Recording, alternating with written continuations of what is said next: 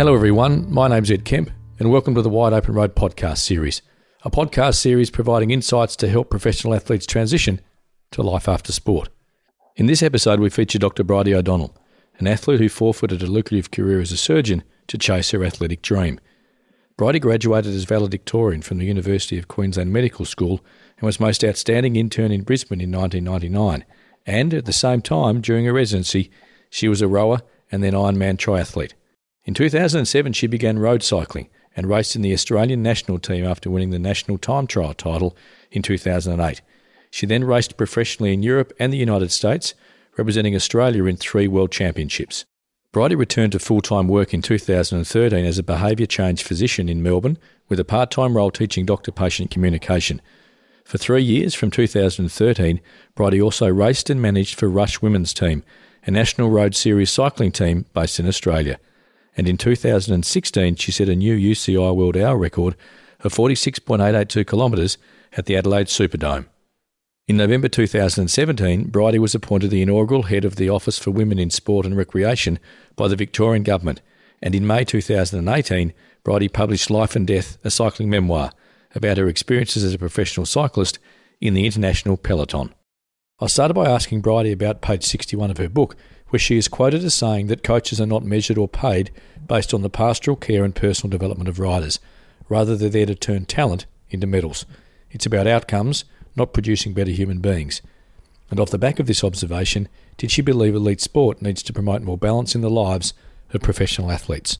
When I started competing at elite sport and when I was represented um, representing Australia, I came to that from a long history of not being good at sport and being around coaches or people who were trying to help me improve my performance.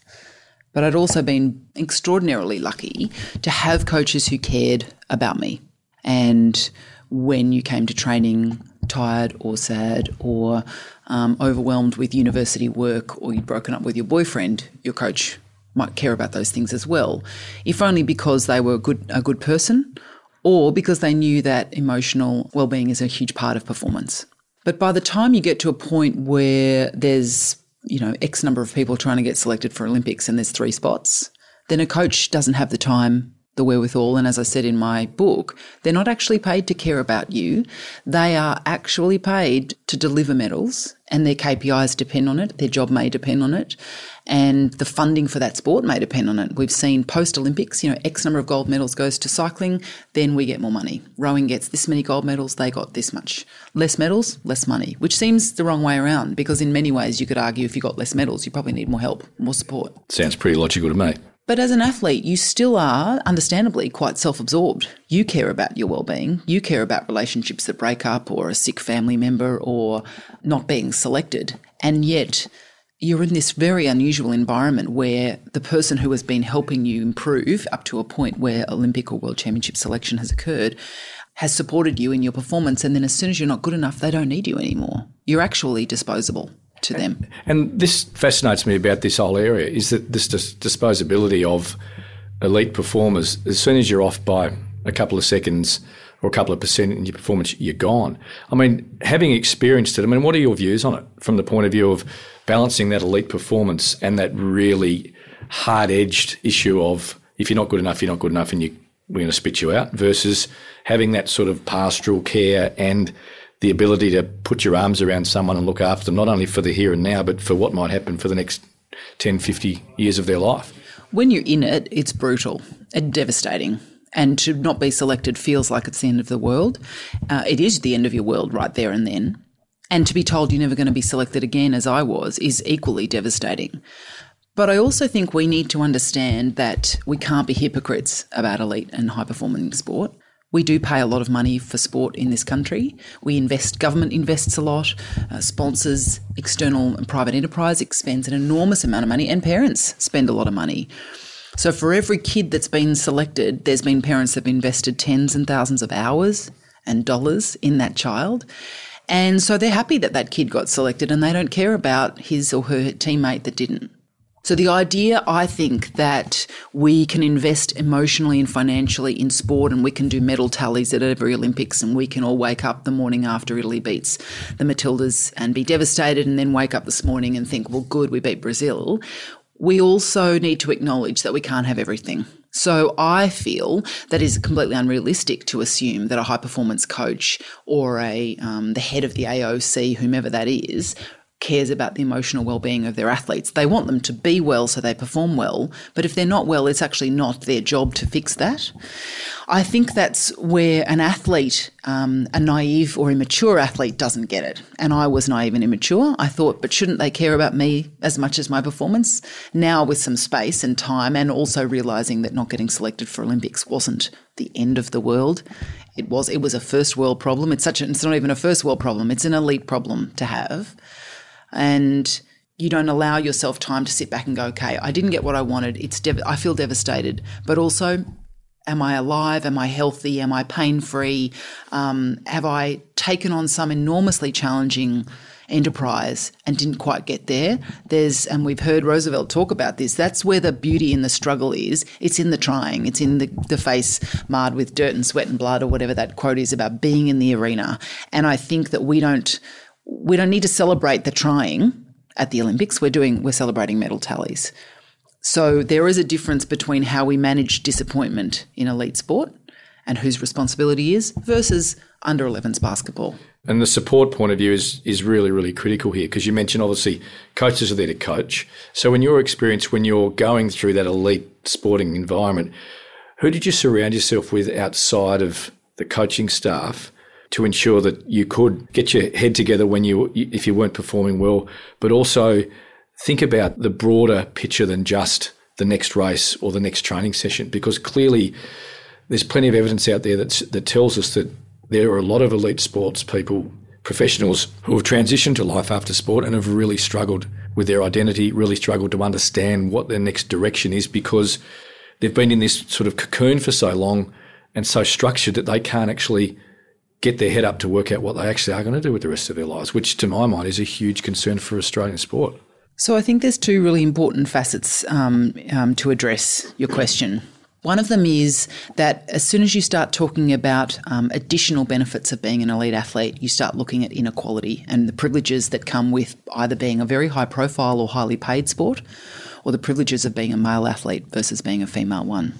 So, if I can give you my example, I was living in a national team house or in a professional um, team house in a foreign country where no one spoke English and where internet was patchy. So your ability to Skype your coach at home or your boyfriend or your parents was really limited and you were in an environment where maybe you were even competing against your own teammates for selection for the next event. And that's come across in your book that it's it is absolutely dog eat dog when it comes to, you know, they're whilst they're in this team sort of environment, at the end of the day they want to beat you. Of course, and and let's um, understand where they're coming from too. When you're in a safe and secure environment, and not even being over at the, um, you know, in France with the Matildas team is safe and secure because if your hamstring plays up, you might get replaced and someone else gets your spot. So it's a very rare team where everyone feels like I'm just here for the team, and you have to be getting paid a lot. You have to be getting valued, equally valued, and have a coach and a senior staff that say, Edward, we love you. Your contribution is amazing. We can't do without you. You can go to bed at night feeling safe and secure. And from my experience, and for a lot of the female athletes I know, you don't have any security. You have no financial security. You have no reassurance that you're going to get selected. You're not getting looked after in any way, and you're actually worried about your welfare on a daily basis. So the idea that you should then be magnanimous enough to look after your own teammates is not really there. There's not that encouragement, and you're living in a foreign country. So, a lot of um, the autonomy and agency of the athlete is removed. Secondly, the, the difference between men and women, and if we can compare a really highly paid sport like, say, the NBL, or the NBA, I apologise, and the difference between what getting a minimum wage or a good salary means for an athlete is that they at least have some agency. They at least might have a person around them, a loved one. They can afford to move cities and take their wife and kids with them. Um, if you're an athlete that's not getting paid and not getting endorsements and in a, in a less visible sport, you don't have any power in these situations. So your support group might be amazingly um, emotionally supportive of you and they might be sending you messages and, and social media has revolutionized sport um, and the access that we have to athletes i think in a really positive way with some negative downsides. But i think it's made women in less visible sports more visible to their fans and made them connect. And we've heard darcy vescio the aflw player say that when she injured her knee that one of the best things about being injured and doing rehab was you know posting some really wonderful videos from the gym and then people saying you're awesome. We love you. That didn't happen five years ago. There was no instagram connecting people the same way way. And that's interesting because there's also the downside though too, isn't it, of the social media and the trolls and all the all the reports that have come out of, of various sports people, men and women, who have suffered as a result of the keyboard warriors. You mentioned something about being overseas, essentially on your own, not great with the language. Can you talk about the resilience that you had to draw on internally to cope with that situation, and also you must have felt quite vulnerable as an athlete and as an individual in certain situations while you're sort of in that phase of your life? I don't think I did cope very well. I think I felt very homesick and I felt um, an injustice about the way I was being treated and um, abused. And so I can't say that I sort of woke up every morning and thought, well, I'm just going to keep fighting. I know they were experiencing days and weeks where I thought, this is rubbish. You know, why have I got a team director who knows nothing about exercise physiology and who's not a coach, but is insisting I do the training sessions that he makes me do? And I've got um, plenty of flaws. One of them is, you know, I want to engage with people in a on a level where I feel like they hear me out and I hear them out. Um, and for a lot of the relationships you have in sport, and particularly with an old Italian man, he doesn't want to hear me out. And I'm assuming so. There's a real imbalance there with respect to what he's going to tell you and what he's prepared for you to tell him and to listen to you. Of course, it's a my way or the highway style. Yeah. Now, the, the, strategies you have around this um, are, of course, you can just be deceptive and say, yes, yes, Lucio, I'll do that training session, and then not do it. But I also don't think that's a sustainable way to be, not only in your life, but also what you're telling that person is yeah, everything you say is right, and other athletes are suffering. And whilst I didn't feel like I had a lot of power, I was still 20 years older than some of my teammates with a medical degree and a degree in exercise physiology, and an athlete who'd come from other sports and a real passion for training the right way. So for him to not be just exploiting me, but all of us, and for his formula to be working with about one or two athletes means that a person in power is validated for their choices they're making. It's the eggs on the wall strategy. We've heard swimming coaches talk about this. Brett Sutton, the infamous triathlon coach, uh, you know, if I get give me hundred athletes, I'll give you a world champion. And you think, yeah, in, and in brackets, how many athletes have eating disorders? How many have chronic overtraining and um, you know long-standing injuries? How many pull their, themselves out of the sport? And for me, the personal cost is not worth it. And you've obviously now got perspective because you've been through it, so you can look back and go, well, yeah, actually, maybe that wasn't quite as great as I thought it was going to be. But from a perspective of someone who's been through it, do you think it's right that coaches aren't supposed to be looking after the full, you know, the whole person as we call it? Because if you look at, you know, David Parkin's a great example of somebody who, from a very, from a long time ago, when he was coaching in the AFL system, he wanted his players to have balance in their lives, and he wanted his players to be doing other things. You've experienced this. I mean, you're clearly unbelievably successful in all facets of your life. You've, you know, medical degrees, exercise physiology degrees, plus all the professional sports experience. But talk about balance. I mean, do you think balance is important based on your experience around helping elite performance from a sporting perspective? I think the word balance is unhelpful because it makes us think of scales being even and we think of 50 50 as though there's only two components in this conversation. And secondly, to be exceptional at anything, no, there is no balance. You just have a new baby, you're at home, you're probably at home in your jammies for weeks and weeks and months on end. Any new mum or new parent knows this. There's no balance in becoming a new mum. There's no balance in trying to make partner in a law firm. There's absolutely no balance in studying for your part one surgical exams. And it becomes everything that you're doing. But I was very moved by the SBS Insight episode that showed four extremely successful athletes talk about their transition to life afterwards. And in fact, I was very reassured to see it. It was very hard to hear Lauren Jackson and well, Libby I mean- Trickett talk about those and Barry Hall, yeah, thank you, and Matthew Mitcham, was that those athletes had achieved all of the things I wanted. They'd won gold medals, they'd represented their country, they'd been paid millions of dollars, and they were unhappy and I would have to say um, maladjusted. So, what that did for me was actually make me feel better about my lack of talent. It made me feel better about the fact that I had started my athletic life as mediocre and an all rounder.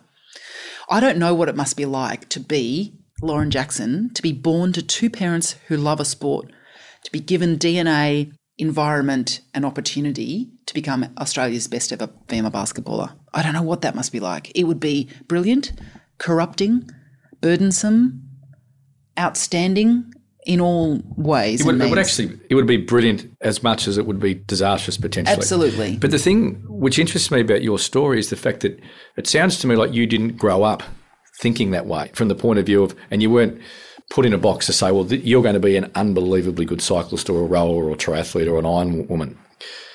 So there's there's this issue of expectation. And that's expectation not only from a sporting point of view, but also from a rest of life perspective, because oh, I'm Lauren Jackson, I'm expected to be elite at everything. And clearly, I mean, in the SBS Insight show, it showed that she really, really struggled, especially in the early days of life after sport. So, can you talk about expectations? Because you obviously had expectations of yourself when you were studying medicine, and you clearly did very well. Transpose that into a sporting environment where you haven't been the prodigy from a young age. And so, as Bridie O'Donnell's growing up, and she's, she's not going through the various age groups smashing everybody, and there's an expectation when you get to senior level, you're just going to you're going to win a gold medal. Yeah, I think being an underachiever at sport was the best thing that ever happened to me. You know, I grew up. You are not an underachiever. I said I was one. I'm making up for it. but I grew up in regional Queensland in um, a sort of strange hippie community, not a community, but just inland of the Sunshine Coast, with two brilliant parents who just wanted to have a good life, enjoy themselves, and enforce upon my sister and I. The only thing they wanted to enforce upon us, if I can use that word, is that education was the number one priority in our house. My dad is a teacher, was a teacher for 55 years. My mum was a social worker. They both had tertiary education. And my sister and I were just you know, enjoying our life as young kids, and we weren't exceptional in any way. We went to a very small independent school, and when we finally went to a state school in, in final year of primary school, and then on to um, a private school, girls' school for high school. I was surrounded by people way better than me, smarter than me, um, better at me than um, in many other sports. So I was aspirational all the time, and I constantly compared myself to people who were better than me. Now, that wonderful and much um, quoted desiderata about don't compare yourselves to others because you can become vain or bitter. I certainly was more comparing myself to people better and therefore was more bitter. Um, I didn't compare myself to people sitting on the couch or the people who got 57% for maths. I got 98% and thought, how come I didn't win the maths prize? And I don't know where and when that comes from because my parents didn't ever tell me they'd love me more if I won. They didn't ever um, withhold love from me or um, judge me by my performances.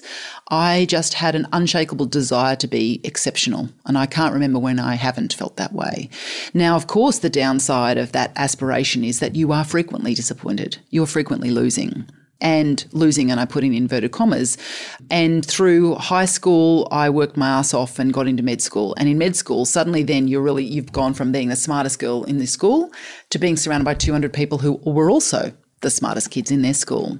So that's the best benchmarking and a reset happens. And then you think, okay, how much do I care about winning medicine? And I didn't care enough. You know, I had some super smart friends, and one of my best friends in med school, who we, we met on the first day of med school, is now a leading cardiothoracic surgeon in Sydney and transplant surgeon. She was the smartest person in our year of 200, gifted, but also she cared enough to devote her energy. And that's when we talk about balance. I think it's around how much do I care to keep trying on the thing that is either already a strength or I want to make it my strength.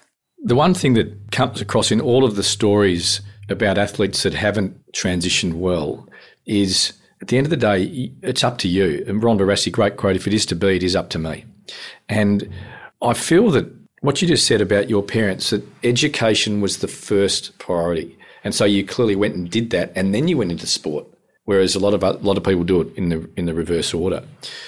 Can you talk about your experience studying medicine? I've got a, a sister who's a breast cancer and, and trauma surgeon, so I, I get the the understanding of the commitment. And I'm assuming the commitment must have been very similar with respect to how much you had to throw yourself in to your studies. But at the same time, you're you're doing triathlon and you're doing Ironman and you're trying to be a rower.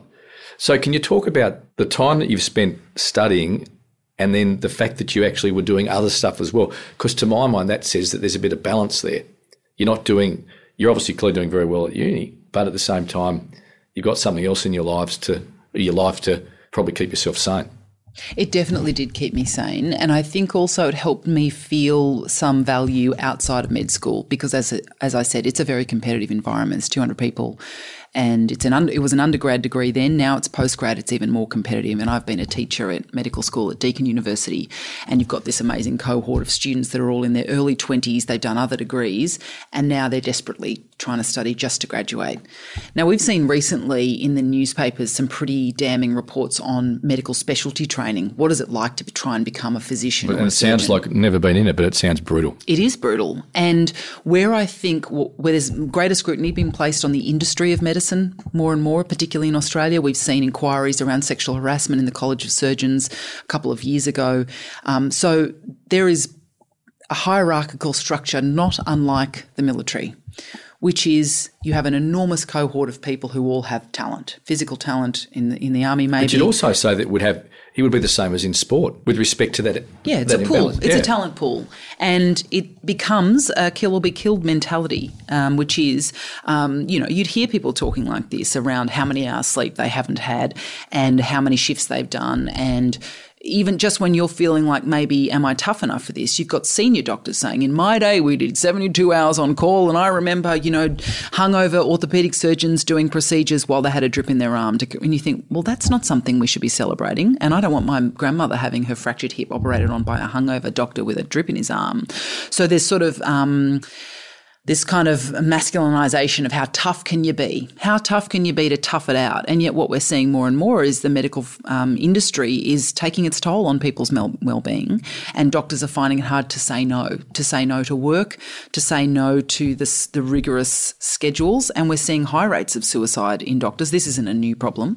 We see it high rates of suicide in dentists as well, that there's a demand on you and the idea that you're supposed to solve everyone's problems is actually a burden that our healthcare system doesn't support. So how do we how do we change that? Because the, to my mind, and my real passion is the culture of Australian sport and making sure athletes do have something else in their lives to transition to when they finish, so so they can lead productive and fulfilled lives for the next 40, 50 years after they finish, which is no different to the cultural issue of what you just described in the, med- in the medical field. So, how do you change it? I think it started to change with the Essendon doping scandal. I think that that's suddenly when um, the broader community, and we're here in Victoria, so we have a bit of a bias, but that was first when um, a long held sport that had a way of doing things was suddenly placed under the microscope in this sort of sheep mentality that young male athletes were just being led, if you like, to a room where they were being injected. They'd signed a waiver without really doing a very good job of reading it.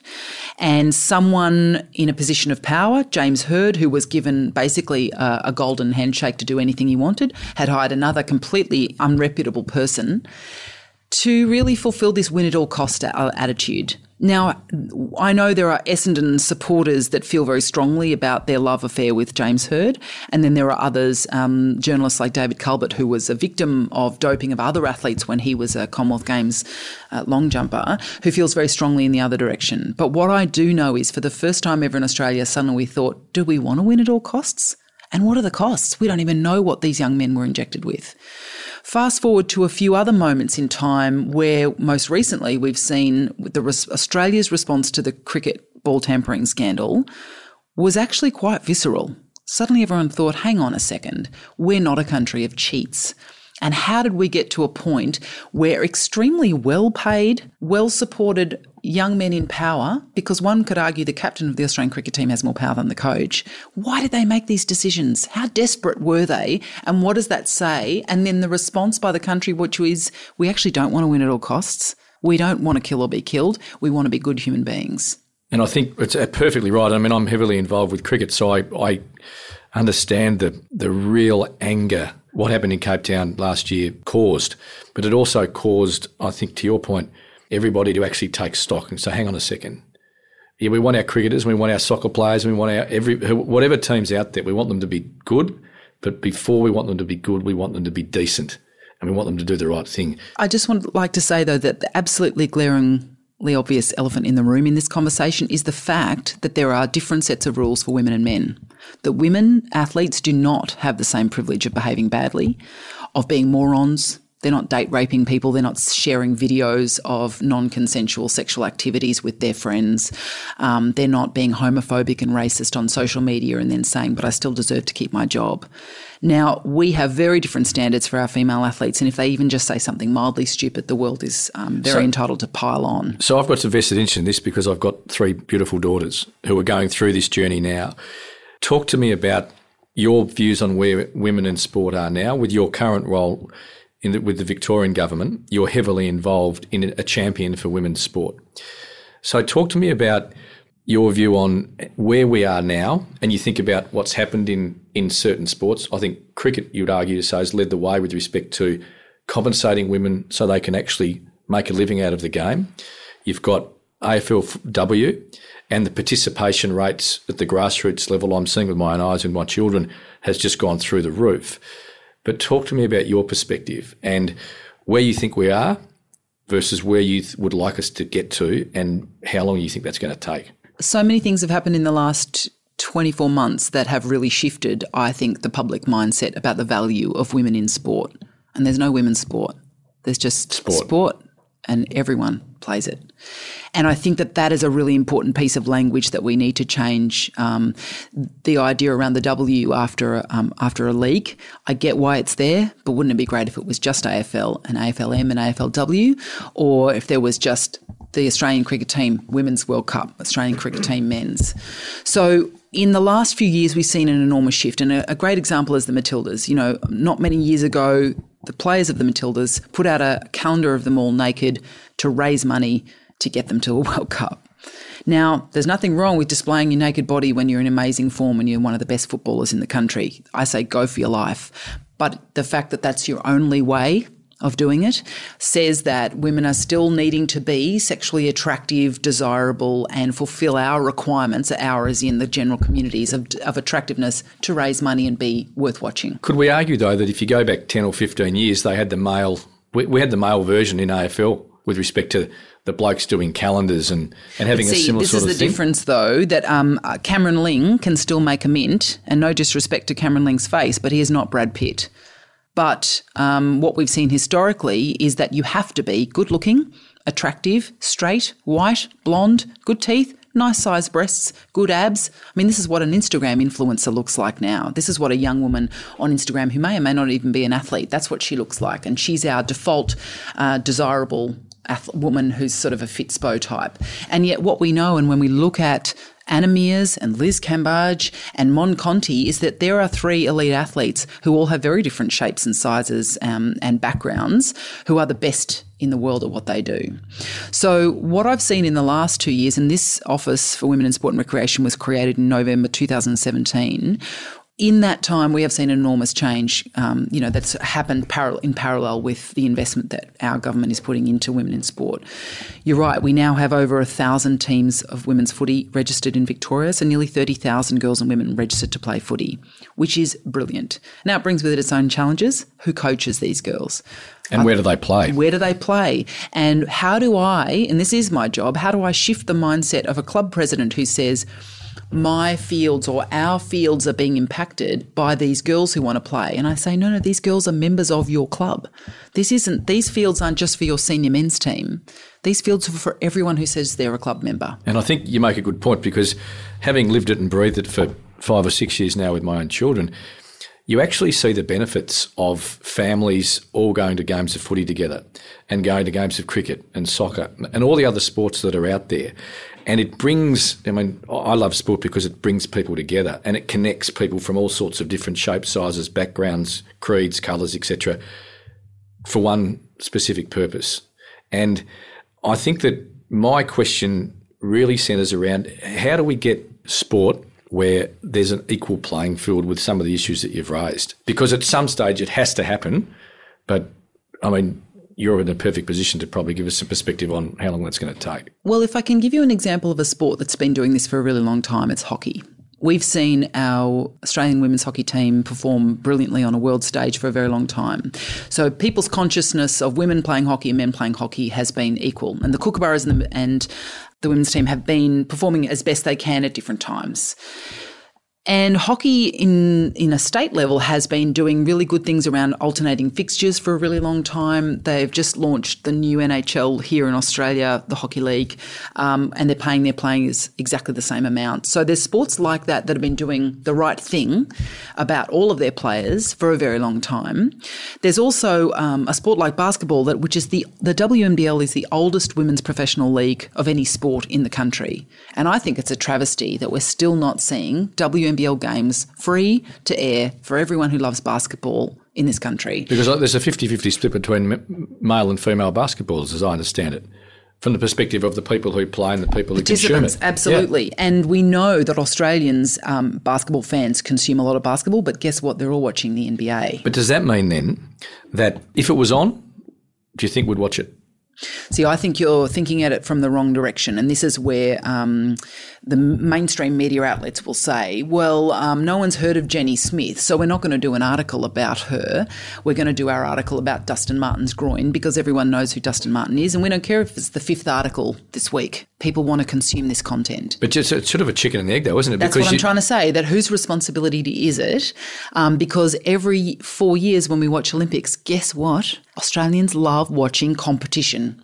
If you can think back um, to many, many years ago um, when we had the Sydney Olympics, some of the most watched events were, of course, Cathy Freeman winning the women's 400 metres, the women's water polo team against America. I remember distinctly where I was probably watching the, that game. Probably the highlight of that games for me It was extraordinary. Yes.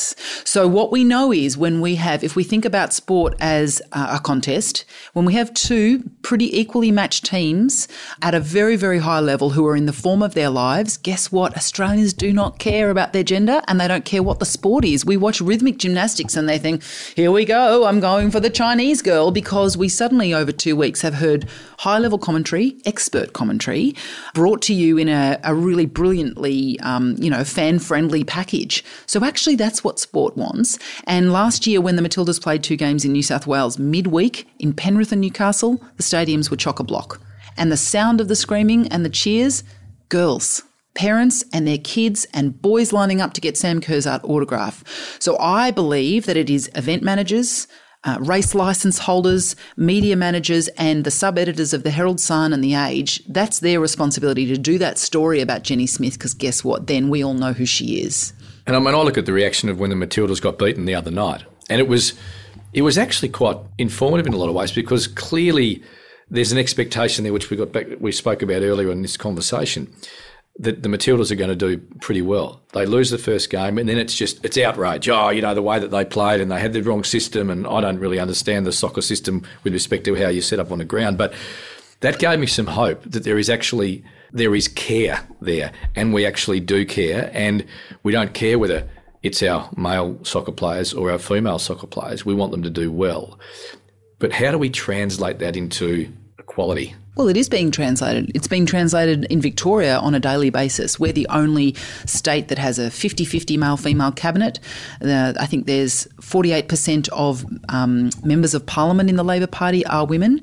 Uh, they have a safe and strong policy around prevention of violence against women. They're the only jurisdiction in the world to have implemented a Royal Commission into family violence. We are the only jurisdiction in the world that has an Office for Women in Sport devoted to looking at participation facilities and leadership for women and girls. So we're very fortunate in Victoria and we're very motivated and engaged in gender equality in sport, in business. Um, and I think other, and we're seeing this in other countries and jurisdictions, and we're giving advice to other jurisdictions about board quotas and how to implement culture change in sport. So it's actually happening. And I think what you will probably be witnessing when you are seeing community sport is there are actually great and willing and motivated volunteers in sport everywhere. I mean, sport in Australia runs thanks to the generosity of others. Without them, volunteers. it wouldn't exist.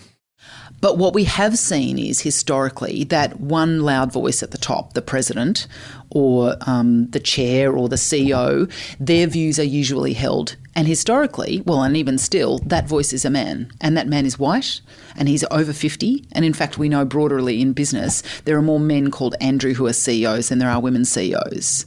And I know you're smiling, but you're not called Andrew. No, I'm Edward, although my father's Andrew. So, what I'm trying to say is that there are good people everywhere who want diverse level playing fields. And you talked about that before. You said sport is this great community leveler and you can come from anywhere. But what I've experienced in the last 18 months is it's not. It's deeply political. Um, it's um, held by long standing, passionate views about why you're wrong and I'm right.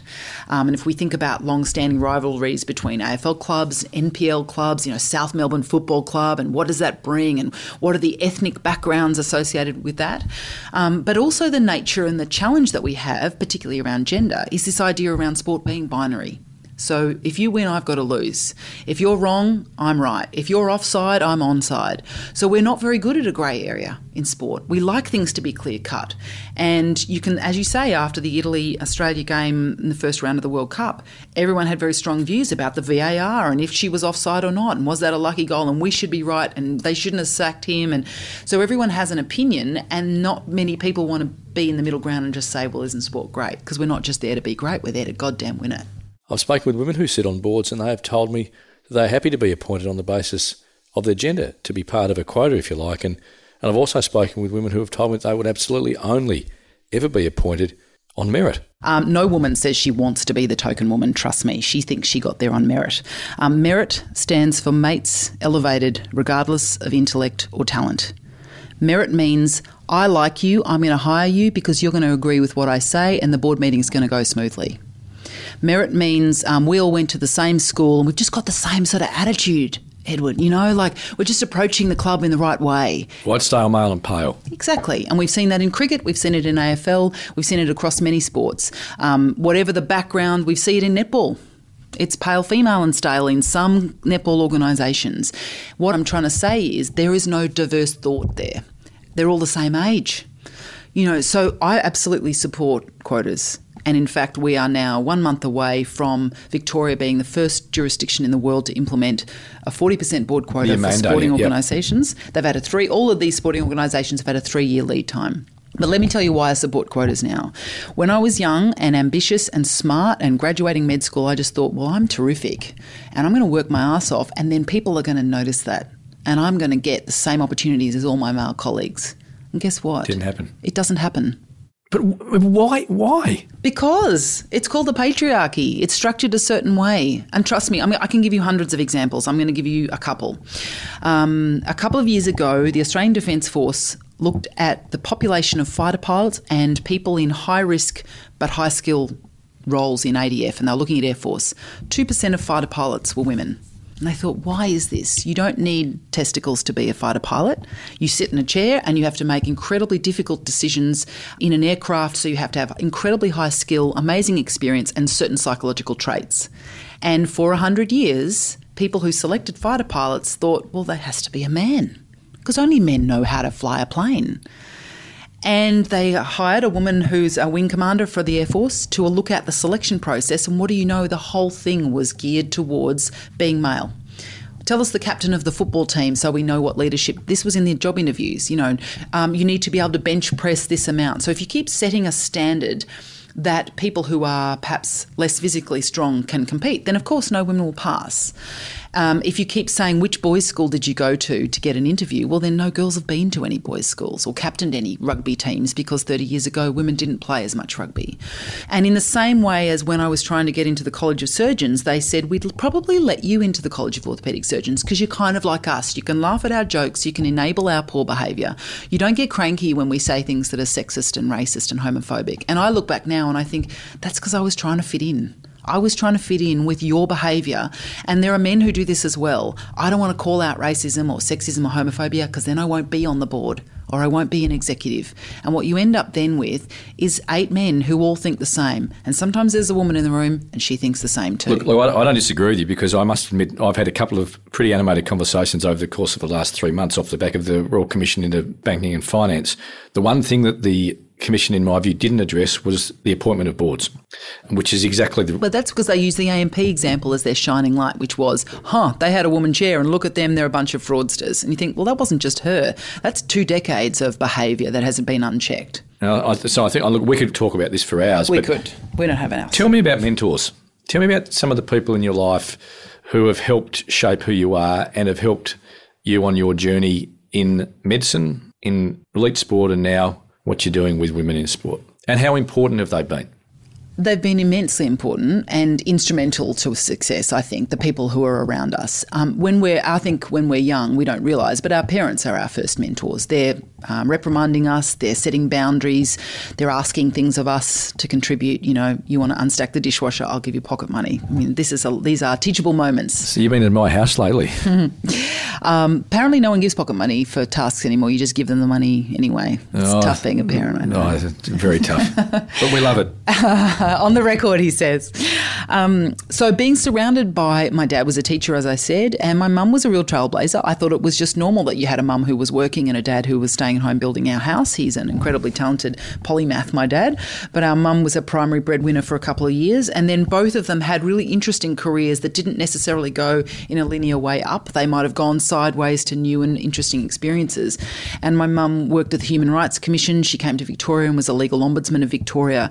And what I think she particularly demonstrated to me was the idea of career change and risk.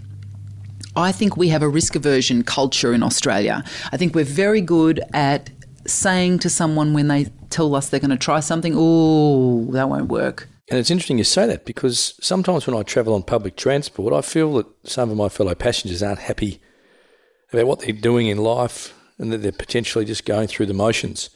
Um, and this risk aversion potentially can lead to them not actually chasing or their passions or having a having a look at something else, an alternative to what they're currently doing. Um, and that is a, quite an interesting observation. And I'm sure plenty of people that I know over the course of time have had those very similar feelings. Yeah, I don't know. I think that um, actually what they might have happened is that they did try. They tried in the past, and their failure, in inverted commas, was not received well. So then they thought they learned from that, and they now they stay safe. Look, I think that's a cultural thing in Australia because if you go to, especially to the US and Israel, if you fail as an entrepreneur, you're almost celebrated. And the next time that you present an idea to a potential investor or someone who might back you, they say, well, their mentality is, well, you, have got to be better the second time round because of all the stuff that you've learnt. Whereas here, it's a little bit different. Oh, you know, if Kempy's failed, well, you know, we'll sort of put him away. And I look at the coaching analogy. It's very rare that an AFL coach that gets sacked gets another job as a senior AFL coach, even though they. Unless they're Mick Malthouse. I can name a few more if you want me to. But I think, you, know, you know what I'm no, saying. No, no, I do. But I also think where we where we need to address that, and we can do that as adults, and we can do it with our kids, is, um, and this is what cycling taught me, is to stop focusing so much on the result and focus on your performance. So when you're a domestique, my job is to help someone else win something. She's going to win it in a sprint, she's going to win it in a breakaway, or she's going to win it at the top of a climb. But how does that make you feel as an athlete? Or you just know your you role, know your role, play your role? Totally. I mean, I can't win at the top of the Stelvio, but if I can get to the bottom of the Stelvio at the front of the bunch and have Tatiana in the safest position who's expended the least amount of energy, I mean, that's what those eight men did to help Cadel Evans win the Tour de France. And for many cycling fans, they know who he is, but they wouldn't be able to name those other eight guys. And those men make a living doing that. Now, women don't always make a living being a domestique, but things are changing. But what it does teach you is that I don't need to be on the podium to know my worth. You know, we talk about self esteem and um, sense of self and what are my values and what do I care about. And I know I'm a worker. I want validation for my work. I want you to see me riding on the front of the peloton as we come into the bunch sprint. And then when I peel off and I'm at the back there with my arms raised and our sprinter has won, you as the team director or the fans go, shit, without her, we couldn't have done it. And Renshaw is a great example. Mark Renshaw is one of the greatest domestiques of, of our time. And his job was to help Mark Cavendish look good hundreds of times, millions. Greg Henderson from New Zealand did the same for his teammate Andre Greipel. So, cycling teaches us that I will be making a contribution and it may not be visible, um, it may not be awarded, it may not be recognised, but we all split the prize money. And the metaphor that you take then to this world of business or public service is the role I play may not be as visible as the CEO or the minister or the chair, but they can't do it without me. And this is, I think this is the whole point when it comes to why we put on the earth. Get the most satisfaction out of helping people. And so, you broke the world one hour record in 2016, if my memory serves me correct. Now, that's a really individual achievement. I'm no doubt with a, a group of people around you helping you. Tell me about how you feel about achieving something like that versus you're walking down the street and seeing one of the teammates that you helped get to the podium in cycling off overseas, and they put their arms around you and they give you a hug and they say, "It's so great to see you," because they know what you've done for them, versus what I call an individual achievement where You don't know many elite athletes. They don't behave like that, trust me. Elite athletes are pretty Clearly I don't. self absorbed. So, um, absolutely, breaking the world hour record was the greatest sporting achievement of my life because of the context. Because of the work required to get there, uh, because I had no skill in that area, and I set myself an, an incredibly audacious goal, and then I gathered an amazing team of people to support me through it, which was equipment and aerodynamics and testing and financial support to pay for my anti-doping protocol that men don't have to pay for.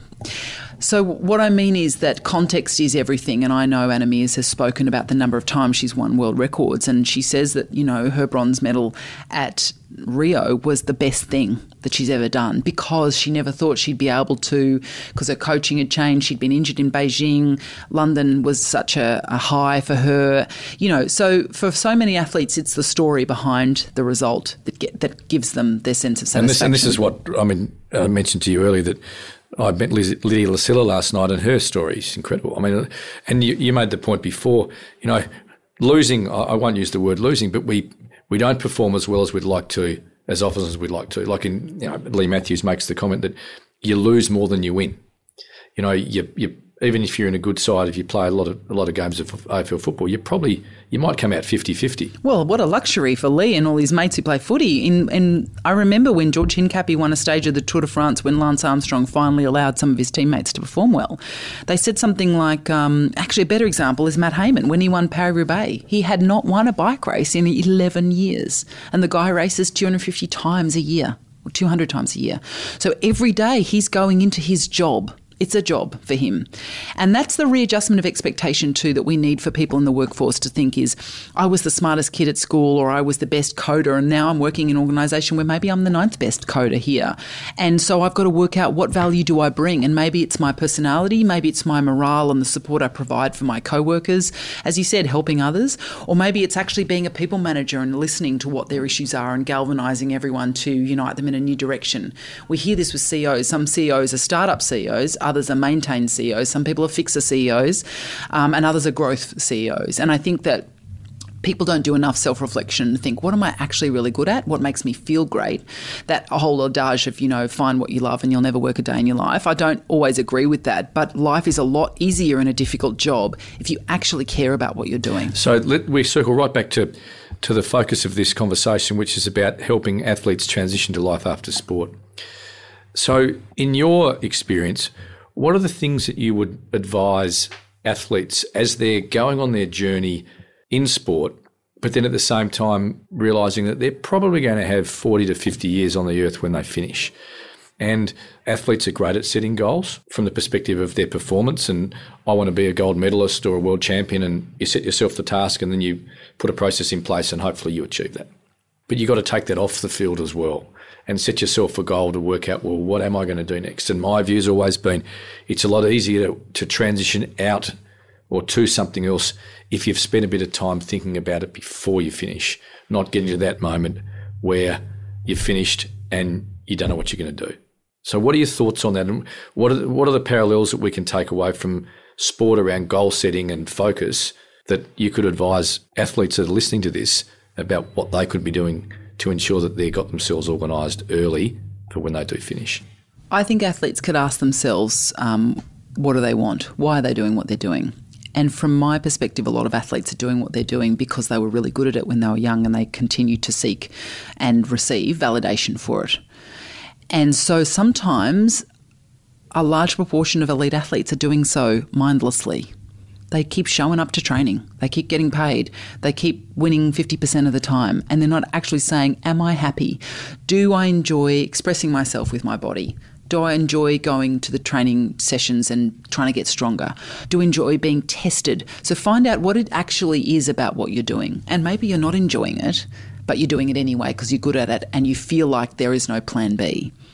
So, starting from youth, I think it's that idea of like, what am I going to do when I retire? Always have that question in your mind. You might retire at 18 if you're a gymnast or a swimmer, and you might retire at 45 when you're a bike rider, and everyone else will be someone in between, but you will retire. So, I think that actually, in the same way that when you're in high school and people are saying, What are you going to do at uni? I think it's like saying, So, what are you going to do when you're not doing this anymore? And, and the first time or the first 20 times someone people ask you that, you'll be annoyed you'll be offended and you'll think, what are you trying to say? And people said this to me, at least you've got something to fall back on being a doctor. And I said, I don't want to fall back on anything. I want to be an Olympic gold medalist. And this is the point because we mentioned this at the start about balance. You can't be balanced if you want to be absolutely elite at Yeah, but you can still think about it for 5 minutes a day and think if I wasn't being if I wasn't in the Australian women's football team or if I wasn't a professional something, what would I be doing? What is my dream job and what do I fantasize about and why? Because the whole idea, I think, for a lot of athletes is that some of them actually, and I'm not naming anyone, but I think sometimes injury comes as a blessing. Lydia was a classic example that took a year out, started an amazing business, Body Ice, I think it's called, and it gave a perspective. Mm-hmm. And I think also that idea of actually asking yourself, um, about your intimate relationships. If you've got a partner or your parents or your kids or the people that you're probably fitting in around your athletic career, ask yourself, what are you giving to them? We, we know that generosity is one of the best ways to feel good about ourselves. So are you being mindful and present in your relationships with your parents, with your partner, with your, your best friends? Or are you just saying, I just got to be here for one more hour and I'm not drinking anything and I'm not eating much because I'm trying to get to weight and I hate parties? Ask yourself, well, what maybe I need to give of my energy and my friendship to others just for one more hour because it's not all about me. And I think that um, when you're a superstar at something, you can be forgiven for thinking it is all about you. And if you're, again, a very high profile male tennis player, you've probably got 20 people in your life telling you it is all about you. I think you need less yes people in your lives. I think we need to all be challenged. And I mean, going back to our conversation around board diversity, what we really want to succeed is people who say, Why'd you do it that way? You keep getting knee injuries. Should we be doing something different? Should you be seeing a different physio? Do you think you need to put on a bit more muscle? You know, uh, having people challenge you about the way you do things is so important as an athlete. And I think, and we're going to wrap up shortly, but this whole issue of mentors, I think, is really important because you want to find, in my experience, and I'm mentoring a couple of athletes at the moment, that we don't have a sort of a relationship other than the mentoring relationship. And so we can have really honest conversations with no bias with respect to what's happened before or relationships that might have occurred prior to actually check the thinking and to try to get to an understanding of, well, why do you want to choose that? Why are you doing that? And I look at things like uh, some of the questions that athletes might ask themselves as they're going through their journey. What am I passionate about? As a young woman or a young man, what did I love to do? What it really excites me? They're the types of things that you can spend five, ten minutes a day, as you said, thinking about and that might actually start leading them down a particular path where they can transition to, as I call it, as opposed to transition from. I know it's a play on words, but I think it's an important play. Last question. What would you tell your 20 year old self about all the things that you've learned through your journey as an incredibly talented doctor, an unbelievably credentialed athlete, and now what you're doing in women in sport? What are the things that you'd tell your 20 year old self that you, if you could go back in time? Um, that these things are happening for a reason to shape you. That all the hard stuff, the things that you mean you don't get what you want, the pain, um, the loss, the rejection, that these things actually shape you and feels like they're bullshit at the time. I shouldn't, I don't deserve this, as though your path should be easy. Why? So I think that understanding the, the, the, beauty of the struggle. Yeah, and it shapes you. And here I am now, old and washed up at 45, and I feel so relaxed about myself. I feel good about myself. I like my body now, even though it's nowhere near the body it was when I was 25. It doesn't do the things that I would want it to do but I respect it. I like that I'm I'm the, the, personality type that I am. It's not for everyone, but it works for me and it's helping me. And I listen better to other people than I used to. So we have gained all of this knowledge, but you have to gain it with reflection. You have to be critical of yourself in a kind way and say, Am I doing my best? Am I really being kind to others? Am I helping others? And when we're 20, we're self absorbed and we're just thinking about ourselves. And that's okay but things are going to change. You're not going to be the star of the show forever. So start thinking about how I'm in, in absorbing these struggles and these challenges to become whole. Bridie O'Donnell, thank you. Thanks. Hey everyone, thanks for listening to the latest episode of the Wide Open Road podcast. I'd love to know what you think, so please email me at edward underscore kemp at bigpond.com if you'd like to share your thoughts, suggestions, or recommendations with me. And if you happen to know a retired professional athlete who might like to share their story, please contact me as I'd love to speak with them. And if you do like what you hear, please subscribe to the Wide Open Road podcast and share this podcast with your friends. And remember, our next episode will be released in two weeks' time. Until then, all the best.